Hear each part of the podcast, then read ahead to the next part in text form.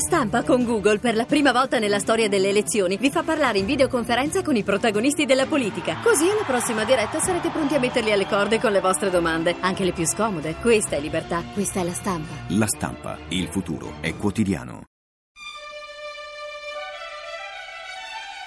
Corriere diplomatico. La politica estera e i suoi protagonisti. Siamo dunque all'appuntamento con Corriere Diplomatico che ospita un'intervista di bilancio del ministro Terzi. Abbiamo ripercorso le tappe fondamentali di questi 15 mesi in cui il responsabile della nostra diplomazia ha partecipato a qualcosa come quasi 1500 eventi con 77 visite di Stato in 38 diversi paesi. Molto numerose, 104 per la precisione, le occasioni di incontri con rappresentanti dei paesi della sponda sud del Mediterraneo un terzo dei quali con esponenti libici, a conferma degli interessi italiani in quella regione. Ma sentiamo l'intervista al ministro Giulio Terzi di Gaetano Barresi. Comincerei questa nostra chiacchierata con la notazione che è passato un anno da quando è esplosa la vicenda dei due Marò trattenuti in India con l'accusa di aver ucciso due pescatori indiani nel corso di quella che era sembrato l'assalto di un barchino dei pirati. Che cosa ci possiamo aspettare? C'è una, un, un, organo giudiziario che si deve riunire in India a proposito di, di questa vicenda. Lei si è riferito eh, a una vicenda che ha toccato enormemente la eh,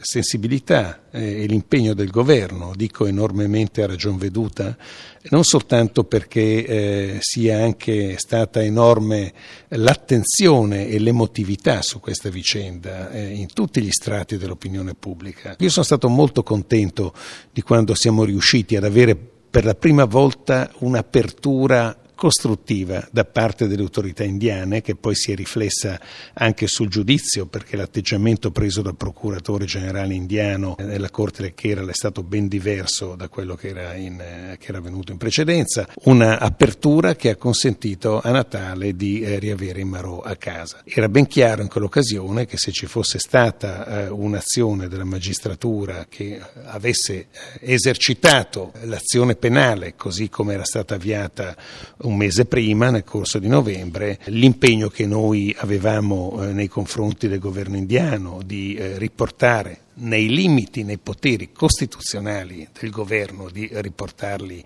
in India, avrebbe avuto uno iato di sospensione, perché quindi da un punto di vista anche formale eh, questo poteva significare il mantenimento in Italia per tutto il tempo dell'indagine della magistratura italiana dei nostri due sottufficiali. Naturalmente questo non è avvenuto, i, i due eh, Marò sono tornati in India, si è avuta una sentenza parzialmente positiva della Corte Suprema che ha consentito il trasferimento a New Delhi in ambasciata dove adesso i due sottufficiali stanno prestando la loro collaborazione all'ufficio dell'addetto militare, consentito loro, la loro permanenza lì e adesso eh, speriamo che eh, i seguiti, quindi l'istituzione di questa Corte speciale che deve tornare a valutare sulla giurisdizione e di conseguenza il definitivo riconoscimento della giurisdizione italiana possa avvenire rapidamente. Lo scandalo Finmeccanica può influire sulla vicenda dei due Marò? No, io auspico che eh, problemi che riguardano aziende italiane nei contratti con l'estero, con partners eh, così importanti come l'India e altri partner si possano chiarire molto rapidamente, ma quello che posso escludere eh, nel modo più assoluto è qualsiasi forma di collegamento fra queste vicende giudiziarie e il caso dei due Marò. Ma la tangente può essere una commissione come qualcuno ha detto? Non ho assolutamente nessun elemento per valutare queste cose. Le commissioni sono legalmente riconosciute negli accordi internazionali, ci sono degli elementi di trasparenza e sono tutti parametri sui quali questa vicenda dovrà essere valutata. A proposito di persone trattenute all'estero, c'è da segnalare un importante successo, forse il, il momento più brillante della sua permanenza qui alla Farnesina. 31 ostaggi su 32 italiani che erano stati catturati all'estero sono tornati a casa. Purtroppo in questi 15 mesi c'è stata una forte crescita. Ci siamo molto impegnati. L'azione della Farnesina per la tutela degli italiani, della presenza italiana nel mondo, è un'azione capillare, continua e di estremo impegno. È la sicurezza dei connazionali. Quando parliamo di sicurezza internazionale rientra anche la sicurezza degli individui. Non vorrei dire che è stata la Farnesina, certo, il protagonista principale di questi episodi nei quali abbiamo potuto felicemente riportare i loro cari tanti connazionali, ma in molti di questi casi è stata proprio la tessitura di rapporti diplomatici con interlocutori. Io stesso, con diversi ministri degli esteri dei paesi nei quali questi fenomeni si sono verificati, ho mantenuto dei rapporti costanti. Quindi anche questo clima di collaborazione ha consentito agli organismi tecnici di lavorare nelle migliori condizioni di ottenere dei buoni risultati. Non è mai stato pagato un riscatto? Lo escludo per quanto riguarda il governo. Manca soltanto un operatore umanitario, lo porto, prigioniero in Pakistan. Sì, l'Oporto è un caso che stiamo seguendo con molta ansia. Ne ho parlato ripetutamente ancora qualche giorno fa eh, durante la visita del ministro degli esteri eh, pakistano a Roma, in Arabanikar. Ho avuto da lei anche questa volta, così come nelle occasioni precedenti, il senso proprio di un forte impegno personale, di un'assicurazione che si sta facendo di tutto il possibile da parte del governo pakistano per portare avanti il percorso percorso di una sua liberazione. Ma ci sono notizie sulle sue condizioni? Le notizie che abbiamo sono abbastanza confortanti, però eh, non ho possibilità di dire eh, dove siamo esattamente nel percorso che vogliamo ultimare. Un altro momento importante della sua permanenza qui alla Farnesina è stato il voto sul riconoscimento dello status della Palestina all'ONU. È vero che in questa posizione, in questa situazione molto speciale che si è creata l'Assemblea Generale delle Nazioni Unite col voto a fine novembre, il dibattito all'interno dell'Unione Europea era arrivato a una eh, situazione di blocco sulla possibilità di una posizione comune. L'accelerazione, forse anche un non, non, completo tempismo a livello di eh, Servizio Europeo dell'Azione Esterna nel trovare un punto di mediazione ha eh, lasciato che l'esercizio si sfilacciasse e allora il governo italiano nelle ultime ore, e mi eh, devo rinviare eh, sulle motivazioni che sono state perfettamente descritte dalla Presidenza del Consiglio da Palazzo Chigi con un comunicato che proprio per segnare l'importanza di questo voto lo stesso Presidente del Consiglio ha voluto emanare direttamente, l'Italia ha deciso, per motivi di schieramento mediterraneo, laddove tutti gli altri paesi mediterranei erano su sì, e anche di mantenere un senso più di impulso sulle ragioni anche di, di un mondo palestinese che si sentiva particolarmente eh, in difficoltà sulla questione degli insediamenti e tante altre considerazioni, si è, ci, si è sentito il governo più in una situazione eh, di maggior motivazione per il voto su sì, voto per il quale poi eh, i portavoce di politica estera, i responsabili di politica estera dei tre principali schieramenti avevano espresso la loro opinione favorevole. Quindi c'erano anche condizioni di politica interna che portavano alla opportunità di questo voto. A proposito del Mediterraneo, il giudizio sulla primavera araba è un po' cambiato, quel senso di libertà che si era respirato quando erano stati abbattuti i dittatori che da decenni governavano con il pugno di ferro quei paesi, ecco, questo senso di libertà è un po' svanito in Egitto, in Tunisia, in Libia forse anche. Eh, il percorso di una rivoluzione non è mai lineare. Nella storia eh, abbiamo decine di, di, esempi, anche soltanto negli ultimi due secoli, e forse anche nella storia del dopoguerra abbiamo visto come questi impulsi, ancora di più quando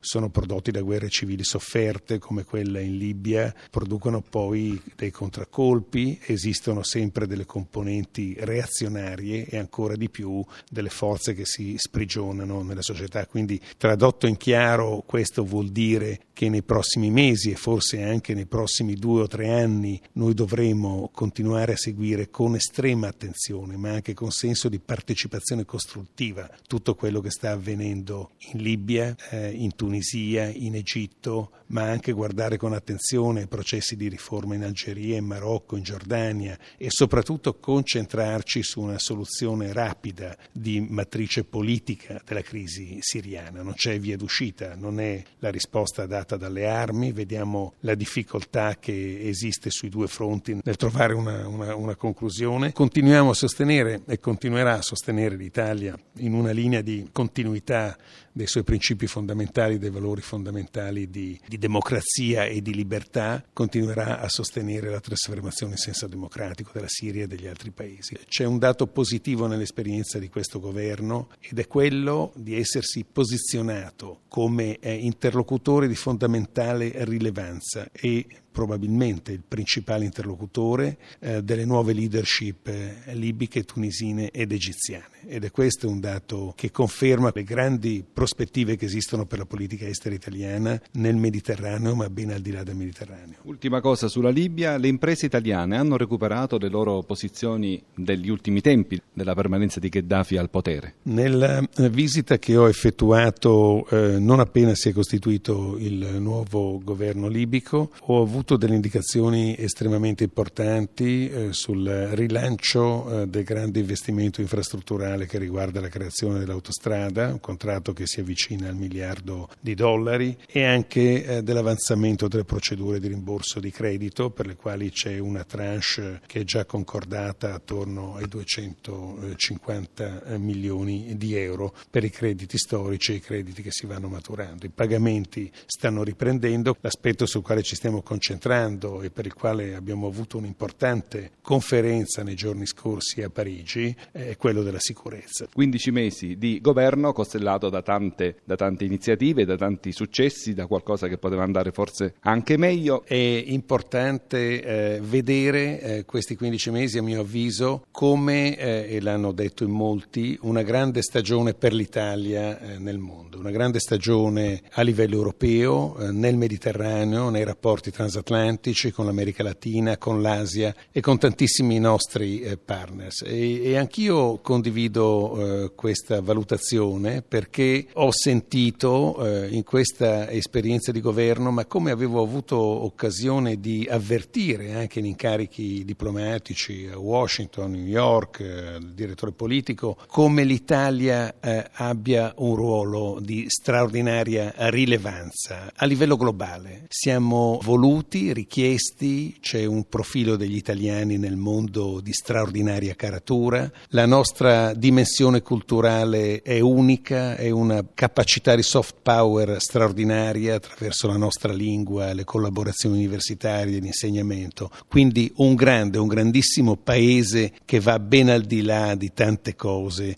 più o meno piccole, qualche volta purtroppo meschine, di cui è intrisa la realtà quotidiana, ma eh, con una prospettiva anche soltanto di questi 15 mesi, l'esperienza che ho avuto mi dà eh, il senso dell'appartenenza, di essere stato testimone e in qualche misura attore di un'azione eh, a livello globale di un paese straordinario come il nostro. Tra poche settimane lei non sarà più il ministro degli esteri, ha terminato anche il suo servizio come ambasciatore, cosa farà? Continuerò ad occuparmi delle cose che mi hanno appassionato, soprattutto di cultura e di politica estera.